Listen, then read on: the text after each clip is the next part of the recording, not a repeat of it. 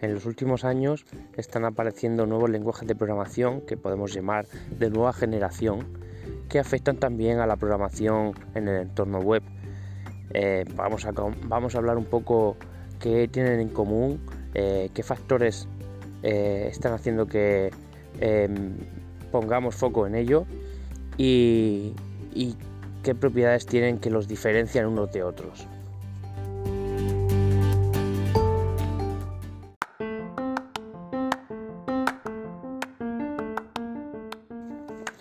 Entre los nuevos lenguajes de programación podemos distinguir por la tecnología que utilizan para producir su ejecución aquellos que están basados en, precompiladores JavaScript, eh, aquellos que están basados en compilación binaria, que puede ser como para, para GCC o LVVM, y aquellos que están basados en otro tipo de máquinas virtuales de ejecución como pueden ser aquellos que están basados en máquina virtual Erlang, ya hablaremos profundamente de, ello, y aquellos que están basados en máquina virtual Java, en JVM, que también han aparecido nuevos lenguajes muy interesantes.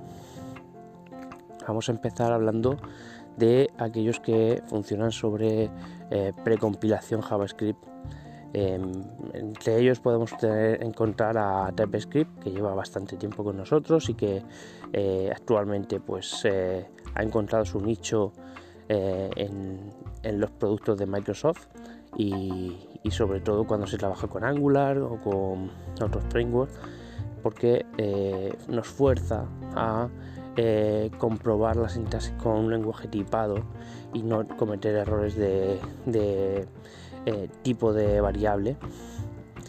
Eh, luego tenemos lenguajes como Dart, que viene de Google, eh, que se está usando, por ejemplo, para programar en web, pero también programar en, móvil con Flutter.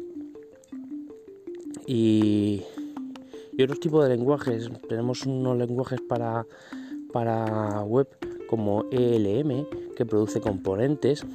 Y su sintaxis es bastante diferencial sobre el resto de lenguajes usa una sintaxis funcional y, bueno, la curva de aprendizaje es bastante complicada, aunque eh, nos fuerza, nos previene de cualquier error de sintaxis, cualquier error de tipos eh, que, podamos cometer. Luego tenemos eh, lenguajes de programación que generan binarios. estos ya no son interpretados como estamos acostumbrados a usar en PHP, Ruby, Python sino que generan un ejecutable que no necesita de un intérprete, como aquellos basados en GCC, como Golang o NIM. Eh, Golang viene de Google, lleva ya bastante tiempo funcionando eh, en, alto nivel, en producción. Eh, podemos encontrar ya muchísimo software programado con Golang, sobre todo software de redes, software de gestión. NIM es otra alternativa. NIM está usando una sintaxis muy parecida a Python, una estructura parecida a Python, pero eh, es un lenguaje estático con, tipos y, de alta velocidad. Lo que produce es código en C que se compila sobre GCC o LVVM. LVVM es un otro compilador. Eh, simplemente son compiladores con diferentes licencias eh, para, compilar sobre C. Em, existen sobre LVM, eh, han generado muchísimas variedades de lenguajes muy interesantes, por ejemplo Crystal Lang. Crystal es un lenguaje con una sintaxis parecida a Ruby, eh, de hecho mm, se puede programar prácticamente con, la misma sintaxis de Ruby y une unas clases escritas en Ruby funcionan perfectamente en Crystal. Eh, con algunas variaciones, sobre todo cuando usamos librerías externas. Eh, tenemos también em, otros lenguajes como Julia. Julia es un lenguaje que viene del mundo académico, sobre todo en Estados Unidos, como alternativa a Python. Python se está usando en el mundo académico para, para los cálculos de inteligencia artificial, para machine learning, para IAS, eh, porque se realizan muchísimos cálculos sobre vectores, sobre matrices eh, Julia nos ayuda a, hacer esos cálculos sobre matrices porque soporta estos tipos de datos y estos, estas operaciones sobre matrices de forma nativa. Y seguimos hablando un poquito más del resto.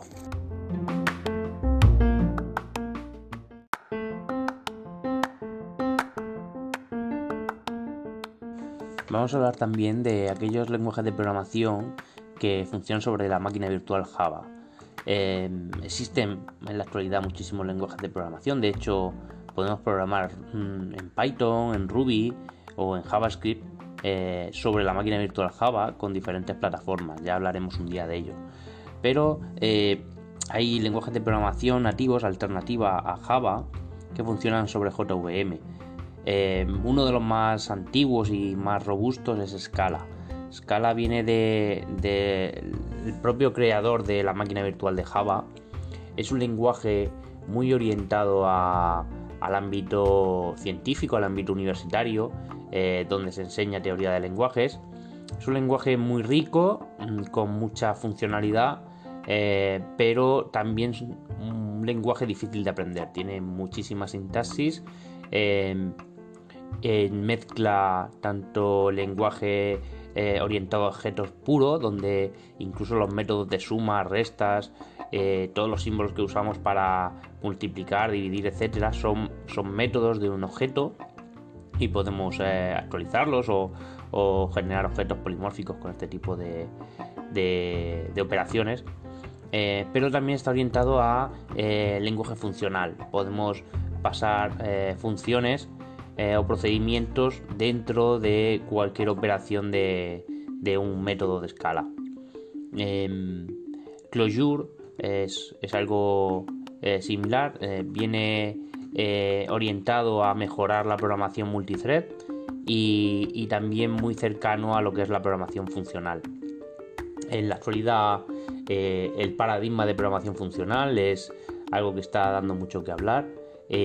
recuerdo hace 12, 13 años, cuando yo estaba en la carrera, que, había muy poquitos lenguajes funcionales. Eh, aquello, pues eh, sobre todo Camele y, lenguajes muy, muy de investigación nos usaban en producción.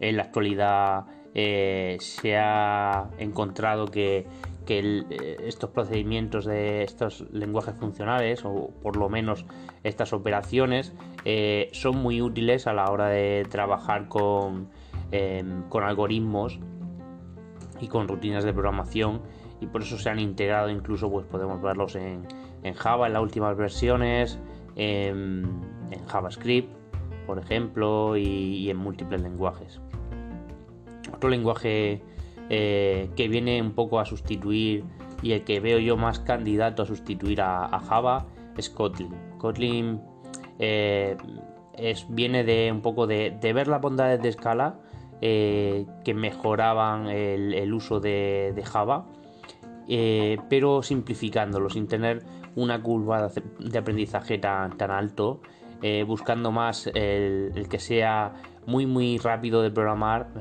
más fácil de gestionar, pero con las ventajas que tenía Java sobre la máquina virtual siendo completamente compatible con, clases de Java, igual que ocurre con Clojure o Scala, con cualquier lenguaje sobre JDK, podemos hacer uso de, clases compiladas en Java o programadas en cualquier otro lenguaje de JDK.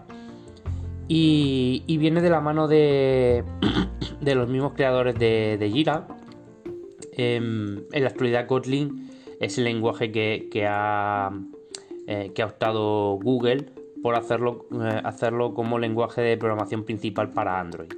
En los últimos dos años, eh, Kotlin es el lenguaje eh, soportado por Google de forma nativa, aunque mm, al final la máquina virtual Java que corre sobre Android permite cualquier otro lenguaje, mm, principalmente toda la documentación de, de Google en Android ha pasado a lenguaje Kotlin.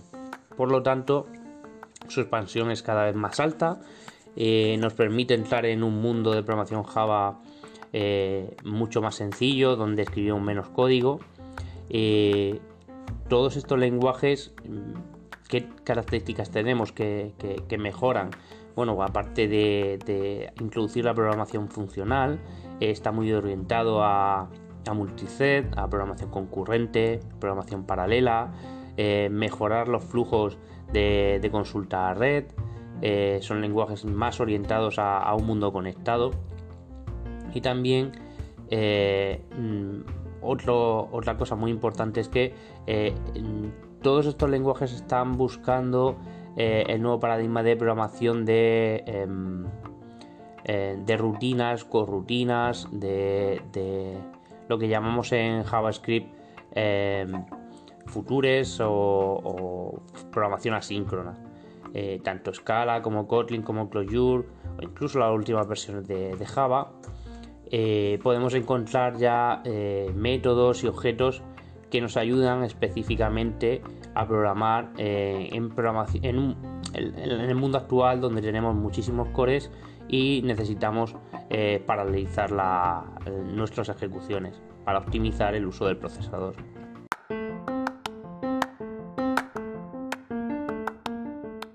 Sobre la máquina virtual Erlang eh, podemos encontrar últimamente el lenguaje Elixir eh, Merlang es un, lenguaje y una máquina virtual eh, que lleva muchos años con nosotros. Es bastante desconocida porque eh, es un lenguaje muy específico para programación concurrente y programación en entornos con multicore, sobre todo para, procesadores y servidores que, bueno, no estamos acostumbrados a, utilizar hasta hace muy pocos años donde empezó el boom del multicore.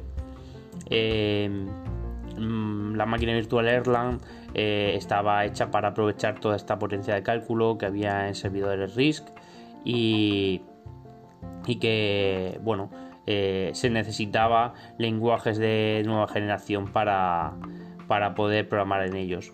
Ahí es, un lenguaje de programación muy de nicho, se utilizaba muy poquito para hacer aplicaciones de alto rendimiento eh, pero em, bueno, eh, apareció Elixir eh, que buscaba aprovechar las bondades de, esta máquina virtual y de, este tipo de ejecución, pero con un lenguaje más fácil de aprender.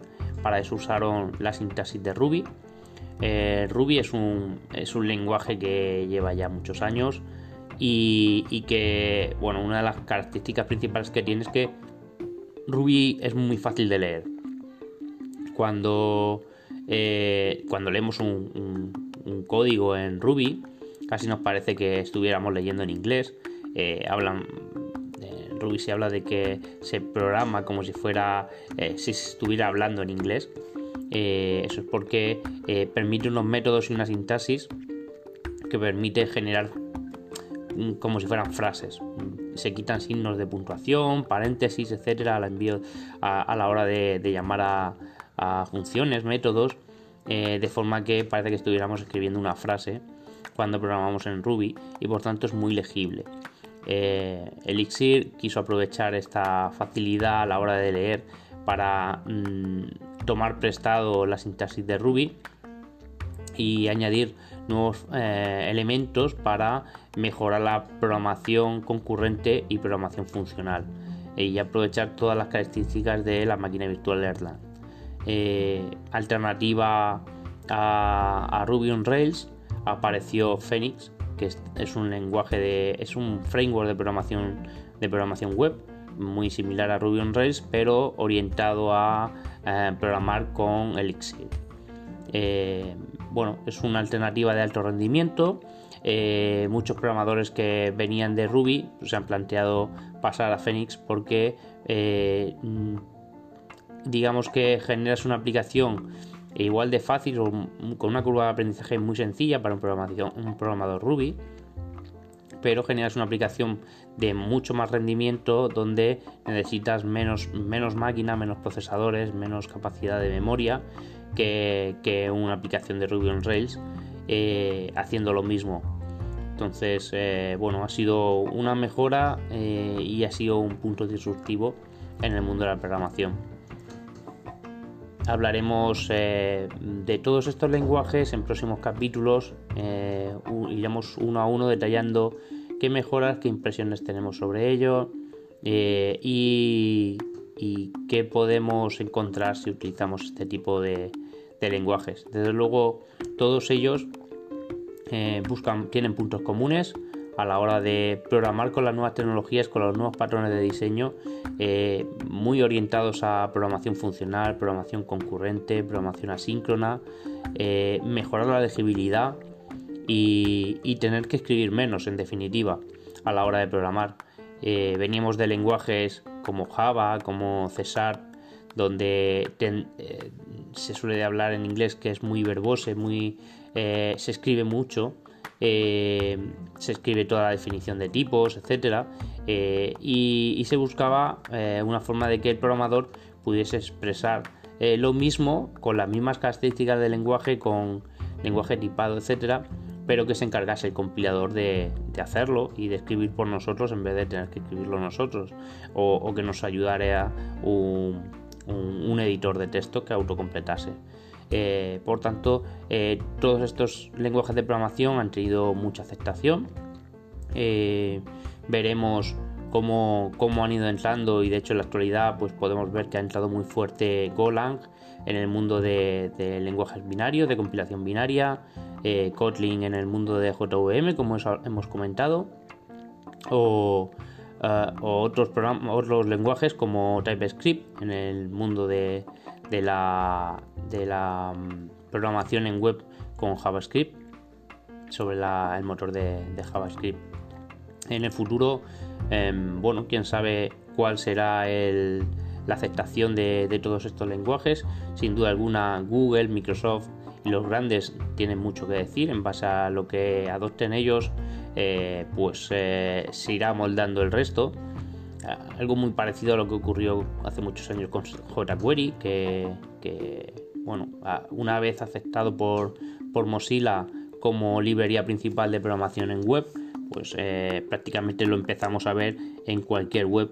En la actualidad Golang mm, está, está cogiendo muchos adeptos y Kotlin en el mundo Java eh, es más o menos eh, el equivalente eh, y, lo veremos en, el futuro cómo, cómo evolucionan.